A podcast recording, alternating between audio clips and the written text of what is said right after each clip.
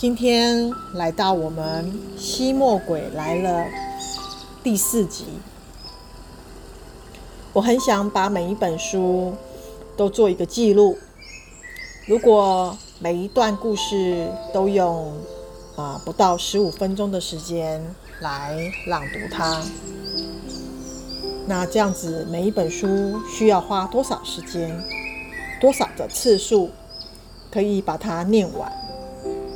我一直很有很希望有个心愿，就是我们台湾的爸爸妈妈能够亲自朗读书给自己的孩子听。在欧美国家，他们的呃孩子之所以会这么爱阅读，就是他们的爸爸妈妈每天朗读书给自己的宝贝听，一直到十二岁。希望这个愿望啊、能够实现，这也是我开豌豆藏书阁的原因之一。好，我们延续上一集《吸墨鬼来了》，他遇到一个喜欢的女孩子卡蜜拉。接下来，我们来看看发生什么事情。我顾不得卡蜜拉，现在最急迫的是如何逃离德古书的魔掌。可是，我真的一点办法也没有。除非搬离这很远很远的地方，但是我要如何说服爸妈搬家？这根本不可能的事啊！你的脸色像纸一样苍白，还好吗？这是卡蜜拉第一次对我说话，我整个脸热了起来，我花了极大的力气。好不容易才挤出笑容，也许还有希望能让他喜欢我，哈哈！约翰·麦斯出局了，卡蜜拉不喜欢他们，我恋爱了。哦，那就不用担心了，恋爱是好病，千万不要治愈。他甚至连我爱上谁都没问，或许他并不在乎吧。所以我决定使出王牌，而且绝对不能出差错。我问他：“如果我亲你，你会怎么样？”你敢对你班上的同学这样讲吗？如果我亲你，你会？怎么样？其实我心里真正想问的是：如果我咬你，你会怎么样？可惜四点半的下课钟声响了，卡蜜拉迅速收拾书包，一溜烟的跑出教室。咦啊啊！我刚问的答案呢？我赶紧追去，跑出去追他。他不能就这样子把我丢下。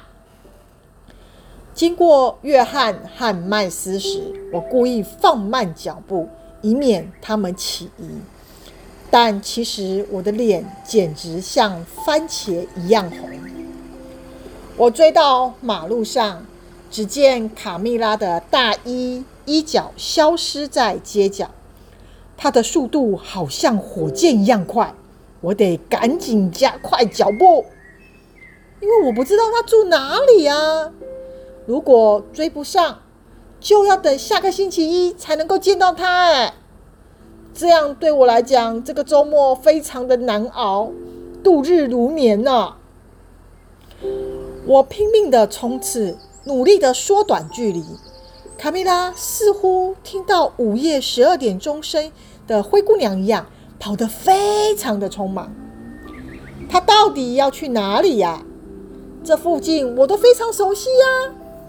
如果她再继续往下跑，她就离开了闹区耶。就在我快要追上她的时候，只见她散入一座墓园里。我的脚一跨过铁门，背脊马上一阵发凉，寒毛直竖，德德德德古书的墓室就在不远的地方啊！我猜想卡蜜拉是守墓守这个墓园看守人的女儿，否则她来这里干嘛？我敲了敲看守人的门，那栋小木屋似乎饱睡饱受岁月的摧残，看起来至少有三百年的历史了。一个老先生驼着背开了门，嘴上叼了个烟。头上戴了一顶破旧的帽子，什么事啊？嗯、呃，先生，我我想找卡蜜拉。嗯，他他他把东西忘在学校了。卡蜜拉谁呀？哦，原来她不是看守人的女儿。那她来这种阴森的地方做什么啊？等一下，等一下，等一下。卡蜜拉哦，这个名字我很眼熟哎，我似乎有印象哦。他抓起大衣，拿了手电筒走出来，随手把门往后砰的一声关上，屋顶剧烈晃动。我急忙往后跳，一片屋瓦刚好掉落在离我五公分的地方。啊哈哈！没事没事没事，这房子啊，早该好好整修一番了。可惜啊，我老是没空啊。走吧走吧走吧，我们去找找，我们去找找。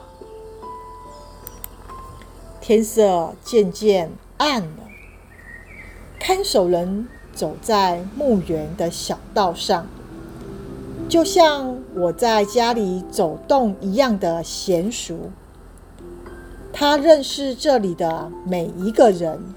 不停地打招呼说：“太太晚安，先生晚安。”我仿佛听到四周不停传来叹息声，回应着他。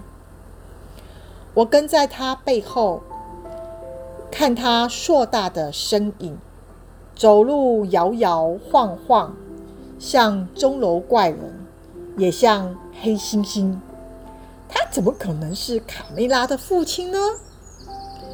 现在天已经全黑了，我开始后悔为什么要跟他走。他在一栋漂亮的老古墓室前站定。我我我我我我知道这个墓室，这就是我第一次碰到德古书的地方。它就是让我喜欢墨水的味道。呃。嗯，是这里没错，卡蜜拉，很特别的名字哦。我还来不及说话，看守人就返回原路，一拐一拐的消失在小路的尽头，被黑夜吞没了。我回头看那座像墨水瓶的墓室，门边挂着一个崭新的信箱。上面贴了个小纸条：“卡蜜拉小姐住在德古书先生家。”我目瞪口呆的站着。如果卡蜜拉住在这，那代表她是……呃呃呃，不可能！我不敢相信。所以。喝了我的作业簿的是他，地下墓室的那个小棺材也是他的。忽然，我觉得背后有人，这是种很奇妙的感觉。站在我背后，东西感觉就像发黄的纸张和陈年的墨水。一个沙哑的声音命令我。下去，卡蜜拉在等你。是德古书。我我我我我很抱歉，棺材是我弄坏的，我不是故意的。下去。我双腿发抖的走入地下室，他待在外面挡住出口。墓室里所有的蜡烛都点亮了。卡蜜拉坐在小棺材里等我，旁边的大棺材已经用木板和钉子修好了。卡蜜拉看着我，我真不知道该说些什么。她说：“嗯，你要喝些什么吗？”她用手指着储藏柜里的书，我摇摇头，喉咙好像被东西哽住，说不出话来。嗯，那你还记得下午你问我的问题吗？呵呵呵，我什么也不记得了。我觉得自己像一一只粘在蜘蛛网上的苍蝇，全身动弹不得。德古叔在外面看守，卡蜜拉双眼闪烁着光芒，盯着我。我一会儿热得晕眩，一会儿又冷得发抖。他说：“啊，你不是想亲我吗？”他闭上那双闪亮的眼眸。我慢慢走进他的小棺材，蜡烛的火焰摇曳，照着他双颊反射出瓷器般的光泽。我的鞋子顿时变得千斤重，抬也抬不起来。卡蜜拉像个陶瓷娃娃。德古叔看守着出口，我凑近卡蜜拉的眼颊，一股甜甜柑橘的花香飘来。我告诉自己，卡蜜拉是一块蛋糕，我只是要尝尝味道。但是，他阻止了我，不是这样子的。你谈过恋爱吗？我满脸通红，非常狼狈。可是外面有德古叔监视，里面有卡蜜拉布下天罗地网，我根本逃不了啊！我心一横，迅速的吻了他一下，顿时头晕眼花。他的嘴唇有一股淡淡的南方海洋墨水的味道，然后他在我的手臂上咬了一口，把他的名字刻在我的皮肤上。我看着我的手臂，真不敢相信，不久前德古叔才在同一个地方咬了一下，让我变成吸墨鬼。他的名字像刺青般深深地刻在我的皮肤上，但现在这个名字正在褪去，取而代之的是卡蜜拉的名字。卡蜜拉，你为什么要这么做？为了让大家知道你喜欢我啊！这时，德古叔走了进来，一边打哈欠，一边躺下。然后马上睡着了。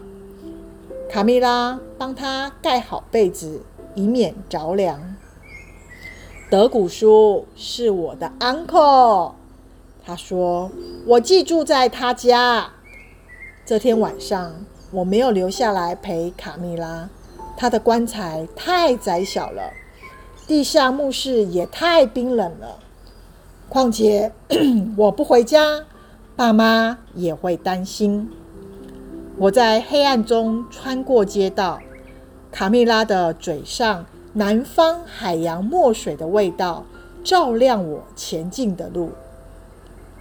回到家后，我躺在床上，闭上双眼。我梦到我不是在做梦。我们今天。跟大家分享到这边，原来谈恋爱是这个样子的。下一次我们来看看卡蜜拉跟这个书店的儿子啊，这个书商的儿子，他们还有什么恋爱的故事？晚安。